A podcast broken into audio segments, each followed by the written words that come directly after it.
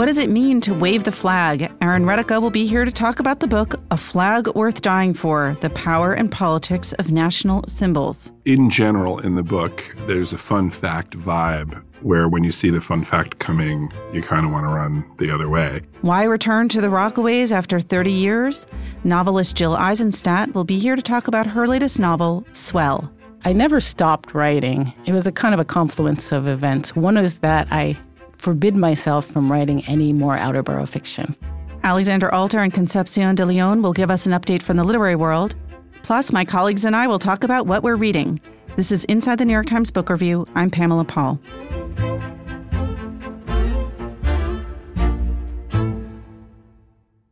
Aaron Retica joins us now to talk about his review of a new book called A Flag Worth Dying For The Power and Politics of National Symbols by Tim Marshall, who also wrote a book called Prisoners of Geography, a former New York Times bestseller. Aaron, thanks for being here. Thank you.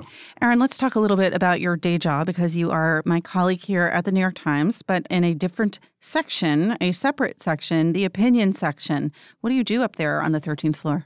I mostly work on our political coverage, but also a lot of sort of sociologically oriented stuff. So, inequality, education, things like that. So, are you commissioning outside writers to write op eds, to yes. write opinion pieces on these subjects? Lots of that. And I also have some contributing writers that I work with every week, like Tom Edsall. Um, and then uh, a bunch of people I work with more irregularly, like Pete Wehner and Seth Stephens Davidowitz, Molly Worthen, and a whole crew of people. Let's talk a little bit about this book, um, which you reviewed for us. Um, what is Marshall trying to do in A Flag Worth Dying For?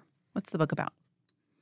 He's trying to use the world of flags to talk about the world as it actually is, which is a mixed blessing because he's trying to tell you lots of cool things about flags, which are in fact quite interesting. But he mm-hmm. also knows a tremendous amount about the world after 25 years of covering it.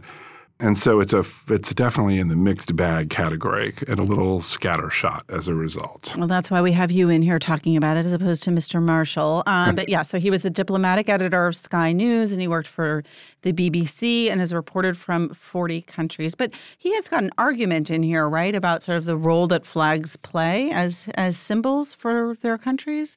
I'm not sure there is an argument totally. I mean, he would probably say there was, but it's it's if there is one, it's that the created meaning of the flags very quickly takes on a degree of power because of the nationalism and the cultural chauvinism that it ties into. It's very tribal. It's very tribal, right. And in fact, one of the things that he does really nicely is basically show that uh, the famous line from uh, Tahsin Bashir, an Egyptian diplomat who was talking about the Middle East, but it could be anywhere he says, you know, all these nations are essentially tribes with flags, right? And it's a flag. So if there's an argument, it's that the flag is an attempt to take the tribe and make a nation.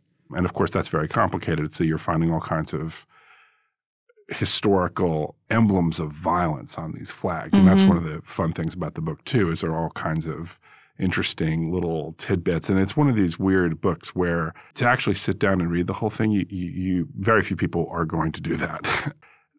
you know, there's tons of little interesting side notes, but like conceptually, the book is kind of odd. Like at one point, he has, and I see where he's going with this, but he has Turkey and Iran and Israel all in the chapter about the colors of Arabia in some sense, I guess that makes sense geographically. But getting back to the cultural and national ideas behind those three places, you can be sure that the Turks, the Israelis, and the Persians, who are the Iranians, would hardly want to be subsumed into an idea of Arabia. Right? You know, it's funny because there's this fun flag facts sheet that, that came with the review copy of the book. And one of the facts is that Israel is the only country to use a symbol of Judaism in their national flag, which I actually think is probably not all that surprising right. to most least, people. Also, the least surprising. yes, facts, yes.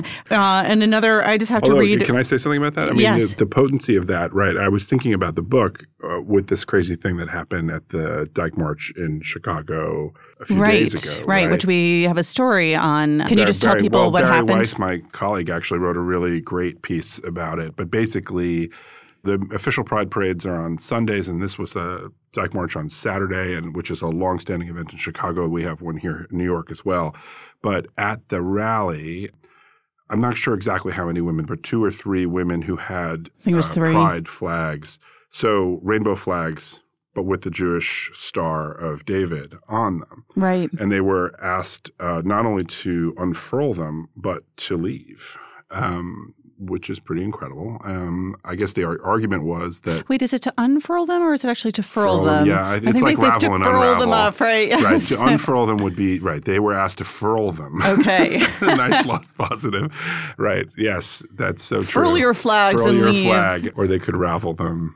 But it reminded me of what Marshall was saying, which is the just how powerful this is, right? Because the argument of the organizers of the march was that that symbol of Jewish pride was, and it is, a symbol of desecration and fear for a lot of people. Mhm. Uh, and so, how you view this event is how you view that star. Right now, you there's also just a more general argument about how everyone who in a, in a space where people are supposed to feel free, everyone should feel free to be free however they want to be free, right? But of course, that's an Unless issue it that's unfrees other people. Unless it unfrees other people. Well, that's the argument. right. And he he tries really hard to cover the gamut of flags, which again is like a virtue that's also a vice because um, by the end, you know, he uh, well, I mentioned this in the review, but he gets to the checkered flag of racing, and I was like, okay, I'm ready for it to fly. Right, Uh, right. but but you know, but that's a, it's a little uh, unfair in the sense that like no one is going to just sit down and like it's not designed Right. for you to sit down and read it in that sense. All right, here's another fun fact from my fun flag fact sheet.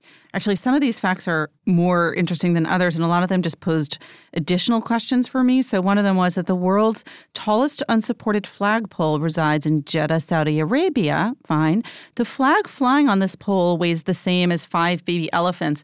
Weirdly, the question I then ask is, what about like how many grown up elephants is that? like, is it the same as one grown up elephant, but it sounds better to say five baby elephants? Uh, that's an excellent question. To I mean, that's I where it took me. Answer. Yeah. I don't expect you to know the answer to that, but um, and then the other fun facts that I noted on here were um, this is an, an odd one, but that some people think the Bosnian flag resembles the cornflakes cereal. That's I'm not sure if that's a fact or an opinion. In general, in the book, there's a fun fact vibe where when you see the fun fact coming, you kind of want to run the other way.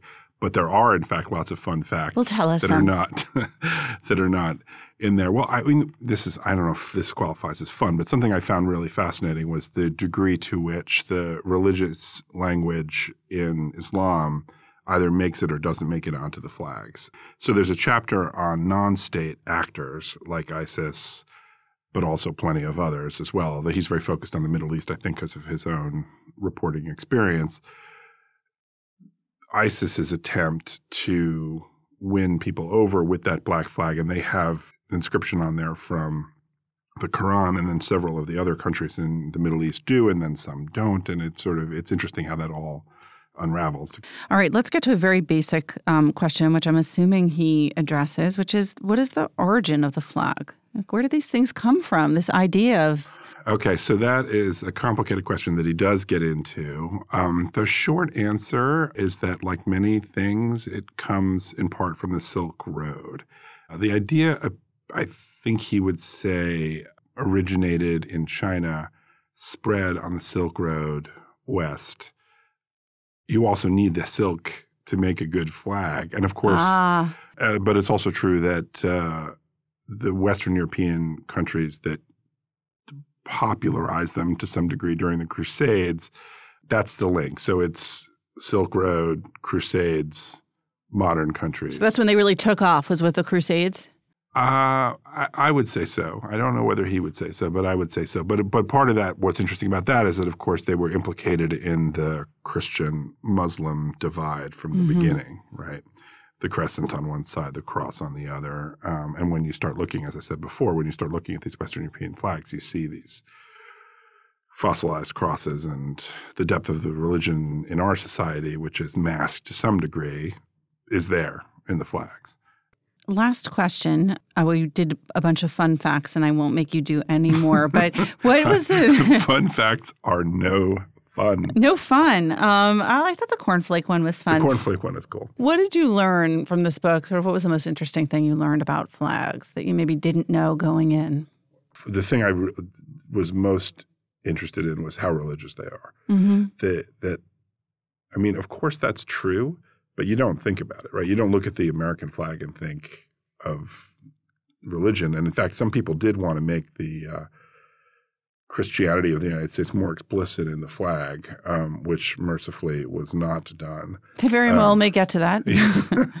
maybe.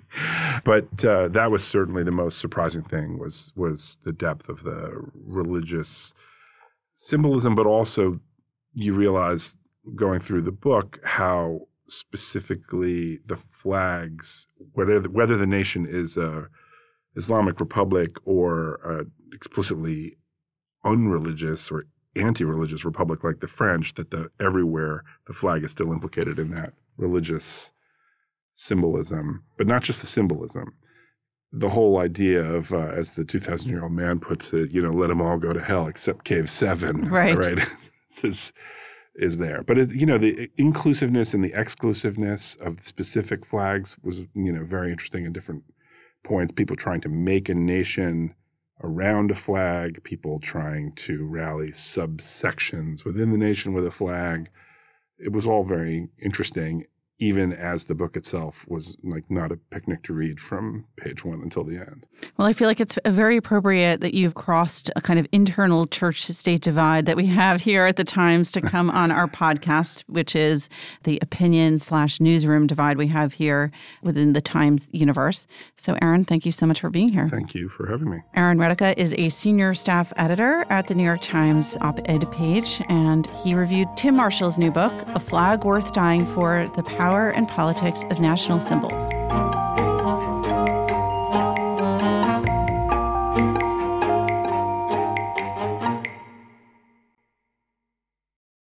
Joining us now is Jill Eisenstadt, the novelist whose most recent book is Swell. Jill, thanks for being here. Thank you for having me.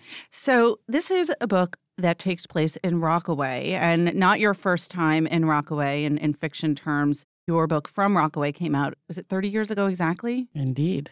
All right. So let's just start with that first novel for a minute. Are you from Rockaway or do you have you ever lived there? What's your interest in that area of Queens?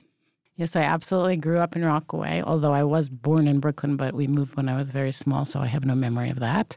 So I'm very attached to Rockaway. My father still lives there. Actually, a little bit obsessed with it, I feel.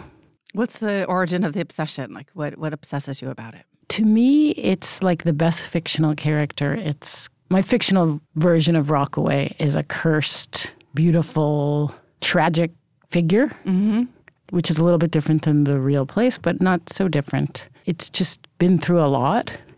And a lot of that is understandable if you're very close to a major airport. At some point, there's going to be a plane crash. If you're a barrier island, there's going to be storms that are epic and shipwrecks and things like that. If you're a neighborhood full of city workers, they're going to have a huge death toll on 9 11.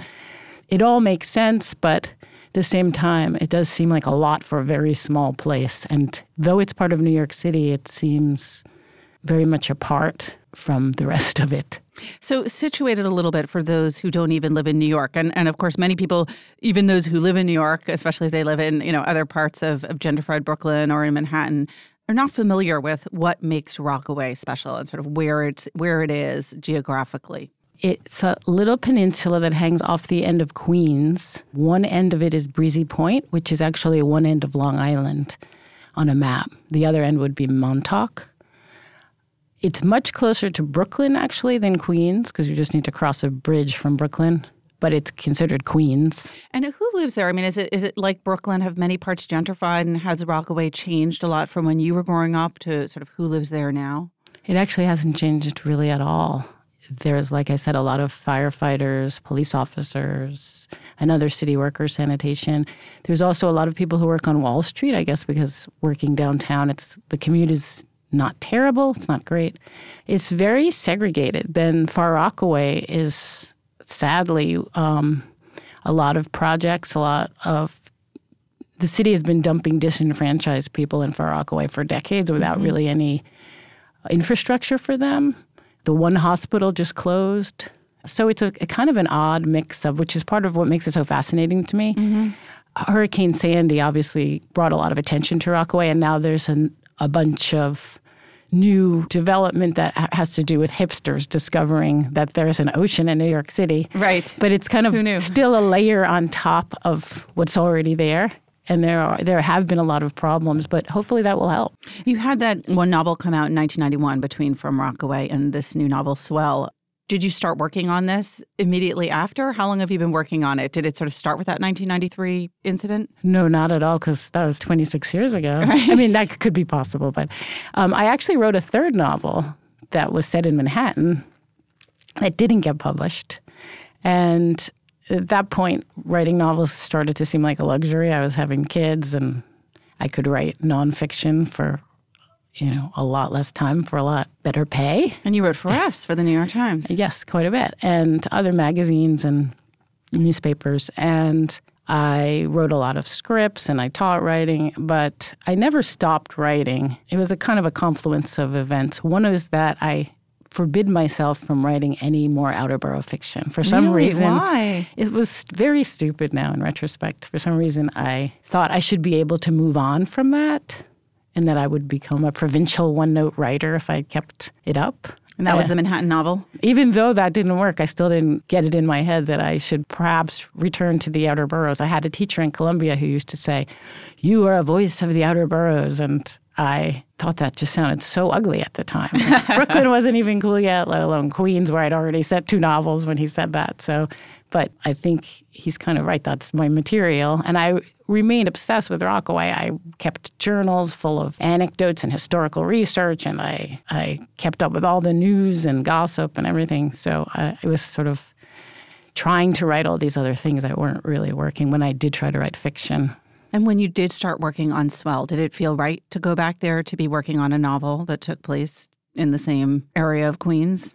It was fantastic because uh, what happened was I was invited to contribute to the anthology Queens Noir. Mm-hmm. There's Manhattan Noir and so Brooklyn like Noir. Uh, yes. books, yeah. Exactly. And they wanted me to write a Rockaway story.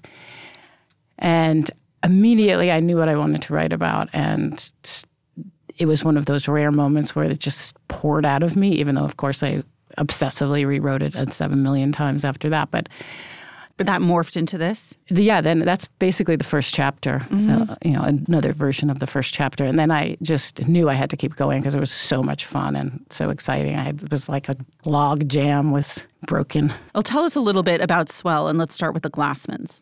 So once I wrote Golden Venture, which was the name of the ship that ran aground off of Rockaway, and which begins the book, I started thinking about when I decided I wanted to turn this into a novel, I started thinking about all, as I said, all the other tragedies. And around 9 11, I was living in Brooklyn and had small children, and all these people were panicking and leaving mm-hmm. the city. And I always wondered if they felt safer out west or upstate or wherever they had moved. And nobody would ever move to Rockaway for security. But just the, once I thought of that conceit. It seemed so funny to me mm-hmm. that I felt like I had to do it. So I invented the Glassmans, who lived in Tribeca during 9/11 and then had moved to Rockaway to to be safer, which of course they weren't, aren't. So it's interesting too because you, you say that you started it off thinking about those 9/11 families, you know, the sort of people who left the city and what happened to them in the in the long run and the long term. But but this novel takes place over the course of just one weekend. Why did you decide to keep the time frame so focused? Well, it went through a lot of versions. Mm-hmm. Well, at first, it was going to be four Fridays, because at some point I decided that the original owner of the house, who comes back and doesn't want to leave and thinks it's still her house, that she was going to keep coming back and keep coming back. And then I decided it would be better novel if she just came and stayed and wouldn't leave, mm-hmm. or just easier to do in some way. It's funny because now I'm thinking about that original question. What did happen to all of those people who left the city post 9 11 in the long run? You know, like, did they end yeah. up being happier or yeah, did they feel safer? But to get back to the Glassmans, you set up their move around a premise that has to do with the husband's father and a conversion to Judaism. So, sort of set the stage a little bit about what's going on with them when they move out to the Rockaways and why they do that. Sue Glassman, who's pregnant for the third time, mm-hmm. is in Tribeca when she discovers that she's got to leave. And her father in law, who's been trying to get her to convert to Judaism for her whole marriage, even though he's not particularly religious, basically bribes her by saying he'll buy this house, if she, this beach house, if she will convert. So mm-hmm. she agrees. But it's more difficult than she thinks it's going to be to follow through. Okay, so they go out to the Rockaways. I'm, I'm not going to make you give away the whole book, but tell us a little bit more about sort of because there's a huge cast of characters. Yes. So they go out to the Rockaways, and she she becomes very involved in actually studying the to convert. But the house is considered a haunted house is one factor because someone said has been murdered in there. So she's grappling with that, and she has a teenage daughter and some marital problems. And at which point, the original owner of the house shows up at the door saying that she was tricked into moving and that it's her house and she's staying. So now it is literally haunted. Yes, and in addition to that, she has has the ashes of her dead relatives in the backyard sprinkled on a tree. So there's other ghosts. When you think about sort of what, you know, you mentioned the impetus was a return to the Rockaways, a sort of post 9 11 families. At heart, what is this novel about? I think it's about our relentless quest to feel safe, mm-hmm. which I think after 9 11 has become kind of an obsession with certain people, or especially New Yorkers. And all the various ways we go about trying to, to get that feeling, even though most of the time it's illusory and for different people, different things help them. And there's a kind of paradox of going to feel safe in somewhere that you've said has been sort of beset by all kinds of disasters. Well, I think that's where the comedy comes in. Yes. Would you describe it as a comic novel? I really wasn't describing mm-hmm. it that way, but my publishers have, which I don't mind. Well, I guess they just describe it as a black comedy. Right. Well, I guess if people tell you that something's funny, it's not the kind of thing that you want to say, turn down, right? Well, yeah, and I wanted it to be funny, but I, I I'm hoping it's also sad and poignant and. All right, well, read else. us a little bit from the novel. Now, no pressure that it need be a funny part; it can be a poignant part too. Okay, so next door to the Glassmans is a guy named Tim Ray who has actually seen the old woman nine years prior to this kill her son. So this is just the first section where we see him. So I'm just going to read. 81 years old, Tim Ray is telling his ex firefighter buddies how at 81 his neighbor Rose started smoking, found a stash of her dead husband's stale stogies, and blam, burn holes everywhere, the new neighbors report. All the places she bumped into things lit end first. Tim has spent the last nine years waiting for the brick house to ignite, and with it his own wooden cape. What one ember on a sea breeze on a dry night could manage. All heads in the yard nod, concurring. Point is, Tim sleeps better since the murder house sold. He lost a nostril not long ago, surgery, and still he sleeps so, so much better. If the rhododendrons weren't in hysterical white bloom, they could see across the shared beachfront lawn and in through the picture windows of the notorious dining room. There, according to everyone, a Chinese dude shot Rose's son. Too late for Tim to correct them, too risky, too. He'd worked and drunk hard to forget what he'd witnessed. And get Tim rationalized. Who'd even care now? 59 locals just died on 9 11. Two months later, a plane crash took out five more, along with some 260 on board. The Golden Venture disaster is now so last century that it's only even mentioned in connection with the Impala Terry house. Almost nostalgically, Chris D recalls one corpse like teen Asian who tied a bucket to his waist, thinking it'd help him float. Then the conversation swings back to Tim and his new neighbors, the Glassmans.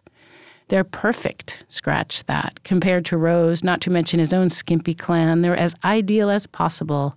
a mom and a dad, a grumpy stick figure Gramps, two red haired daughters, and a third kid on the way.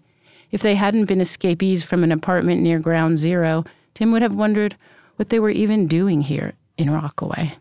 Excellent. That was Jill Eisenstadt reading a suitably dark part of the darkly comic novel. Jill, thank you again for being here. Thank you for having me. Jill Eisenstadt's new book again is Swell, a return to Rockaway after her 1987 novel From Rockaway.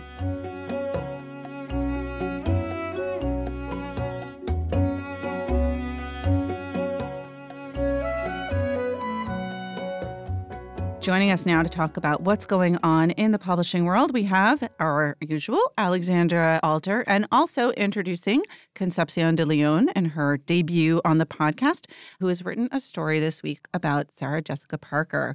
Welcome to the podcast, Concepcion. And hi, Alexandra. Hi, happy to be here. All right. What is Sarah J. Parker up to? I feel like calling her SJP, um, but I'll, I'll, I'll go with the more formal Sarah Jessica Parker.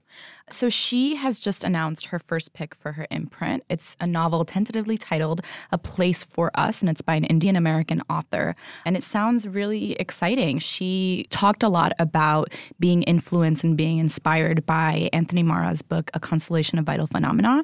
And so it sounds like she's interested in really global voices, in stories that she feels need more light. And she also sort of talked about the political climate and how that influenced her decision. So it was, it was pretty interesting. So her imprint is a part of Crown, right? Hogarth. Hogarth. Which I guess is a part is of part Crown. Of, part of yeah. Crown. Yes, they all they all They're on the eventually same go family. up until you know they're part of one of the big five, Right. some- which is part of Penguin Random House in this case. When is this new book coming out?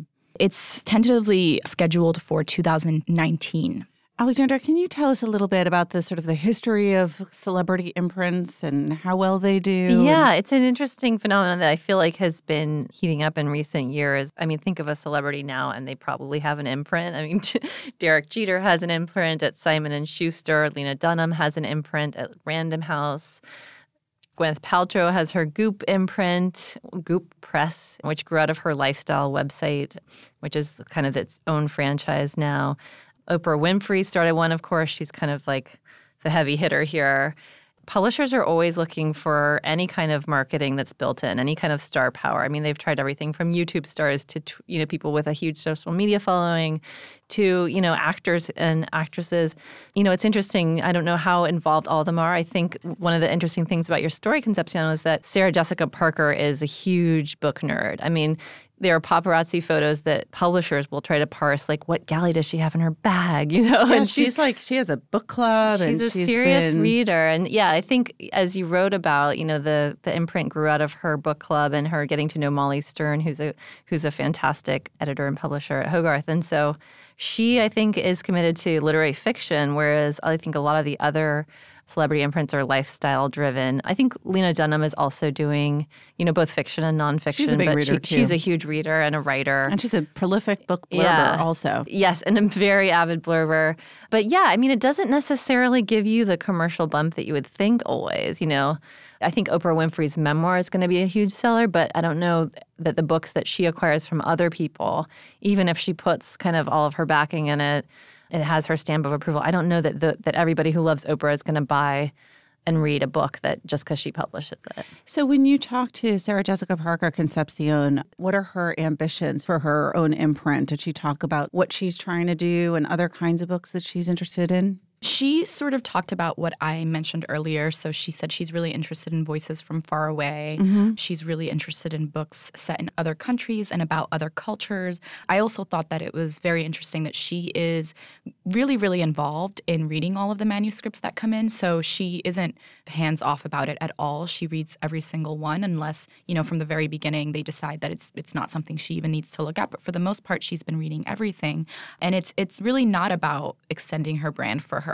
It really is about the writers and about nourishing, particularly debut novelists. She seems really interested in finding new writers, not to say that she is closed to, you know, publishing already established writers, but she does seem really interested in in sort of finding new voices. It's interesting because for regular publishing folk, of course, getting your own imprint as an editor is like Yeah, the golden you ring. made it. And you know, when you have an imprint that's that's named after you, that's sort of it. And now they have to compete with the celebrities. Yeah, imagine you're Nan Talese and you publish Margaret Atwood and Ian McEwan, and then all of a sudden Gwyneth Paltrow comes in. Or one of my favorite new celebrity imprints, just because of the weirdness factor, is Michael Mann, the Mm. the movie director, the movie like dir- the, writer director.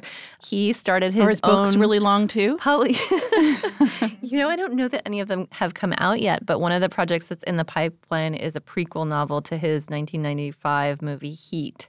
So he's For kind those of who taking, didn't get enough. yeah, exactly. The, like whatever, three and a half hours. Yes, go back and read the prequel. So it is interesting that, you know, celebrities, they have all the status in the world, but it's not enough to have like a perfume line. You have to have your own book line now. They're just like us. Yes. They want to be just like us.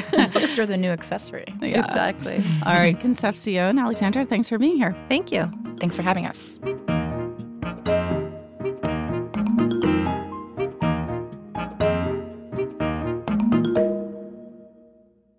The New York Times Book Review Posse joins us now with what we're reading this week. We've got Parul Sehgal, John Williams, and Greg Cowles here. Hi, guys. Hey, Pamela. Hey, Pamela. All right, let's start with Parl. What have you got there?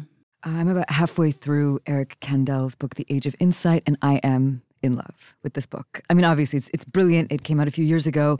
Kandel won a Nobel Prize for studying how memory is stored in the brain. And this book is his intellectual history of Vienna around 1900 when the city was sort of like seething with ideas. There was Freud, there was Klimt, there was Schiele, there was Schnitzler, and he sort of looks at all of these writers and scientists and sort of just tries to say like what kinds of questions were they asking and were they in conversation with each other and he has this idea that i think is really interesting in that so science is always looking for like a unified idea of knowledge right so like can we put all these different things together and figure out how the universe works can we do that with art also like is there a way that we can look at artists participating in this tradition and i mean i'm making it sound kind of heavy going but it is We so just think of like the key to all mysteries. it's true, but it's it's like the prose is just so lucid and delightful, and he is a huge art lover, and it's kind of like. I mean, there are these like incredible people in the world, like Kandel. You can think of like Oliver Sacks. You know, like these people that just move between science and art in this way that's so exciting. And yeah, I mean, if you're somebody, if you're somebody, Wilson if you love science and you haven't bit. read about art, or if you love art and you haven't read about science, this book is for you. It's just I'm having such a good time with it, and you just you know, it, it sort of makes you seethe with ideas. And too. what's the answer? Is there a unified theory of, course, art? of Yep. course. And like the beautiful thing. Well, like, there's so a your question unified- is going to be: Are there pictures?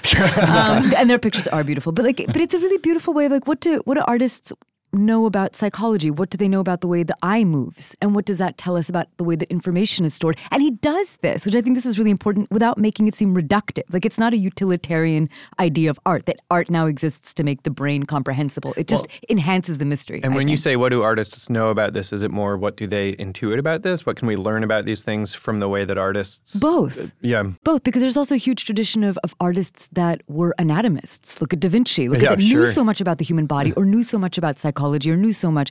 So, but that's a really good question, and I'm still like going through this. But I think that the nice, the really exciting thing to me about this book is that it isn't a book that has potted answers. You know, it's not like I'm going to demonstrate to you why Schiele is this incredible psychologist. It's sort of like he is looking at the painting with you in really wonderful ways. And what is the name again? the title is The Age of Insight: The Quest to Understand the Unconscious in Art, Mind, and Brain. What sort of prompted you to pick this up? Well, I'd poked around in it a little bit over the years, and I mean, I think I, I, I just, I don't know how you guys uh, pick your next book, but I, I keep this very like tottering stack of books on my bedside table, which is sort of like borrow. That's my, yeah, You know what I mean? It's like this little thing, which is just like, and it's all the books I want to get to, but like, I mean, given my druthers, I will just reread that Samantha Irby comic essay book again, which I did this week.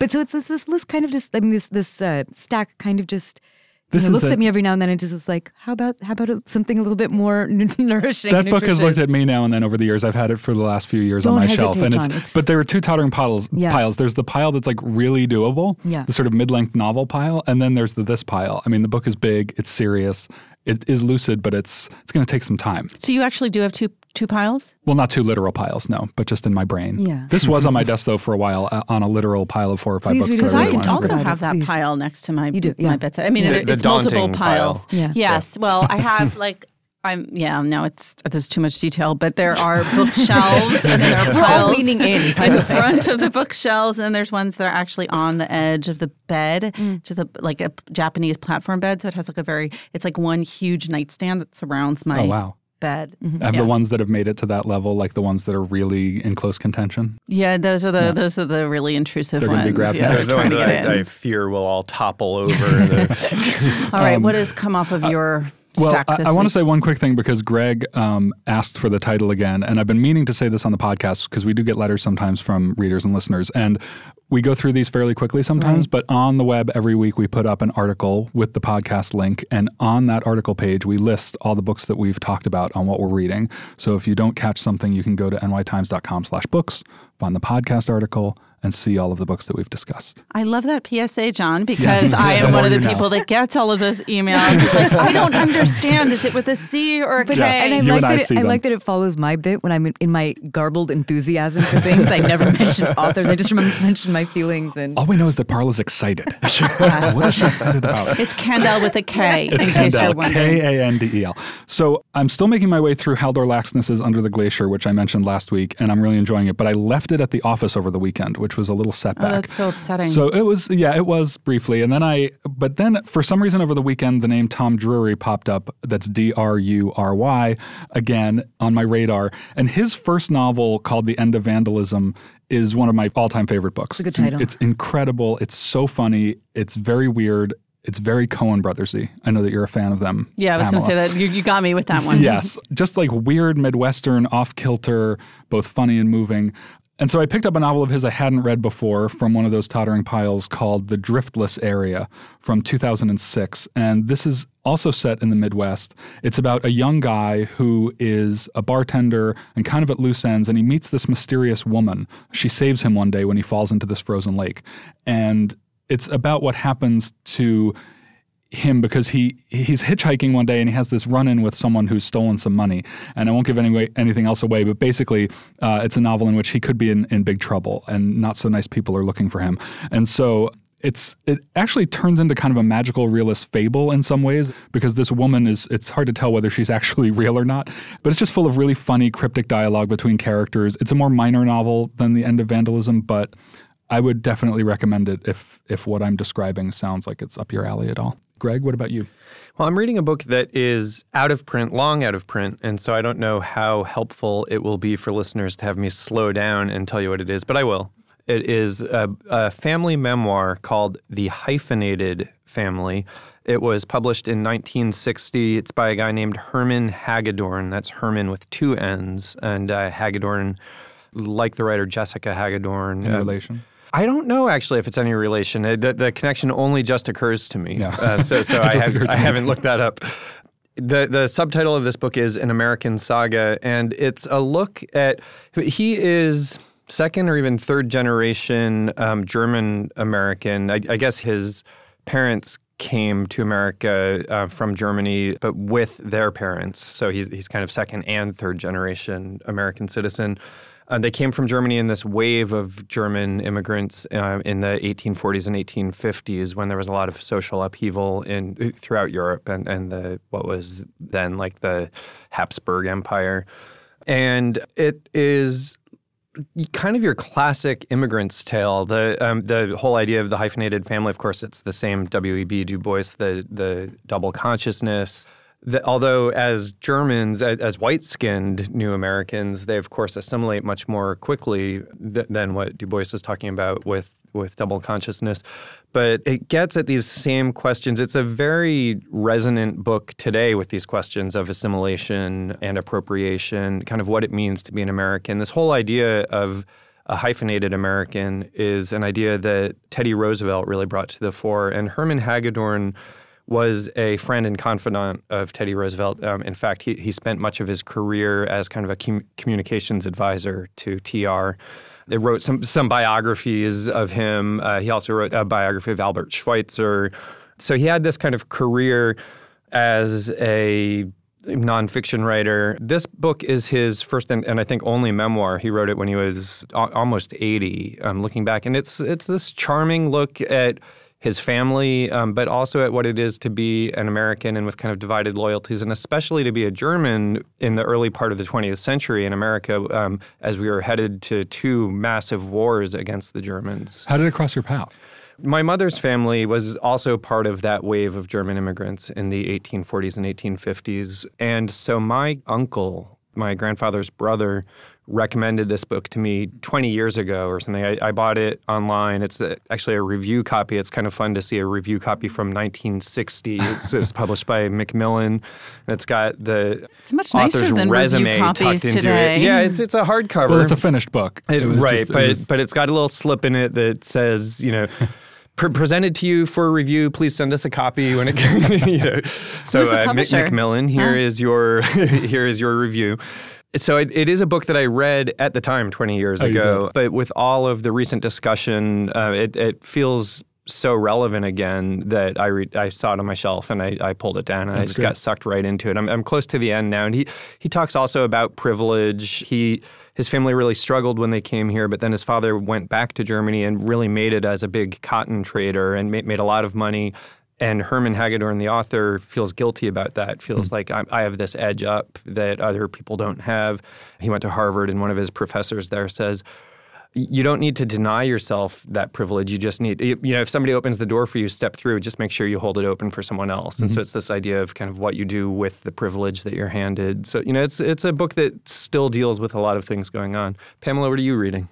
I am reading Wilkie Collins, The Woman in This White. This is my favorite book. Okay, so I mean, okay, again, so- like every other book we mentioned. Wait, no, I'm serious. Wait, what? Okay, This the is only thing I'm going to say before you start talking is not to reveal anything. Don't reveal anything because I always am in, you know, I always reveal Okay. read things after Okay, everyone you're has gonna read read this, then after this, you're going to read The Moonstone, and then you're going. Oh, I've got a whole reading diet for you for the rest of the summer. You're in my All right. hands. Well, perfect because you were just reading about Dickens. Well, yes, exactly. And one of his daughters married Wilkie Collins's brother. So there was that. And then, of course, they worked together and were good friends. And since we're talking about the spelling of names and confusing names and getting them straight, I'm going to admit something really embarrassing, which is that for a very long time, I really hope that someone says, me too. Um, or instead of, you know, saying, like, really? How could you have made that mistake? But for a long time, I conflated Wilkie Collins with Wendell Willkie, who I know, I know. Oh, well, in my head, because, you know, and also there's a plaque to Wendell Willkie right outside the New York Public Library. And it was one of those plaques that you walk by a million times, but I never stopped to read it. Wendell Willkie, of course, was the 1940 Republican uh, candidate for president. And so, really, nothing at all like Wilkie Collins, like not even the same but that era. doesn't seem like a crazy conflation to me. Thank I you, can See John. that. I mean, I haven't. You Me didn't make that mistake, but you, you you can understand people who yeah. would. Okay, good. Um, I want so, I want at least one listener to send me an email that's like, you know what? I still I'm looking conflate at both them. of these. Yeah, those are two people. Yeah, who just you know like how did he manage to do all of that in Oh, over the period of a century? Such a good book. Okay, I'm chucking I The know. Age of Insight. I'm just going to reread The Woman in White now. How I was far like, in- can we get So back to the novel? Yeah, how far into Um, it are you? So I, it's a page turner, and so it's very sad that I'm only on page 79, um, which is you know more of a reflection of Yeah, my. but when it starts, like when it starts really cooking, you're not going to get anything done. yeah, no, I already Your children feel that raise way. themselves. like it's just good luck. It's like so- things happen in the span of one page it's where you're like, okay.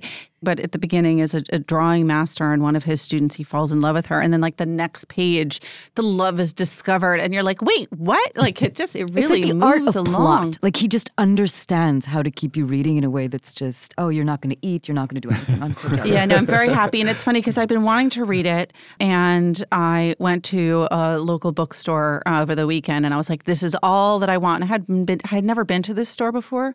And it's about 20 minutes away from where I live. And I walked in and I was like, oh, it's a really like, kind of small local bookstore they're not going to have it maybe and i didn't think to call before and and yet i walked over to a wall and like and there it was you know and it was faced out and there was one copy I just saw your saying, like, mission accomplished photo online. I can Yeah. feel the joy through the yes, it's, through the so it's been making me very happy. Thanks so much, guys. Thanks, Thanks, Pamela. Pamela. Remember, there's more at nytimes.com slash books, and you can always write to us at books at nytimes.com. Inside the New York Times Book Review is produced by Pedro Rosado. Thanks for listening. For the New York Times, I'm Pamela Paul.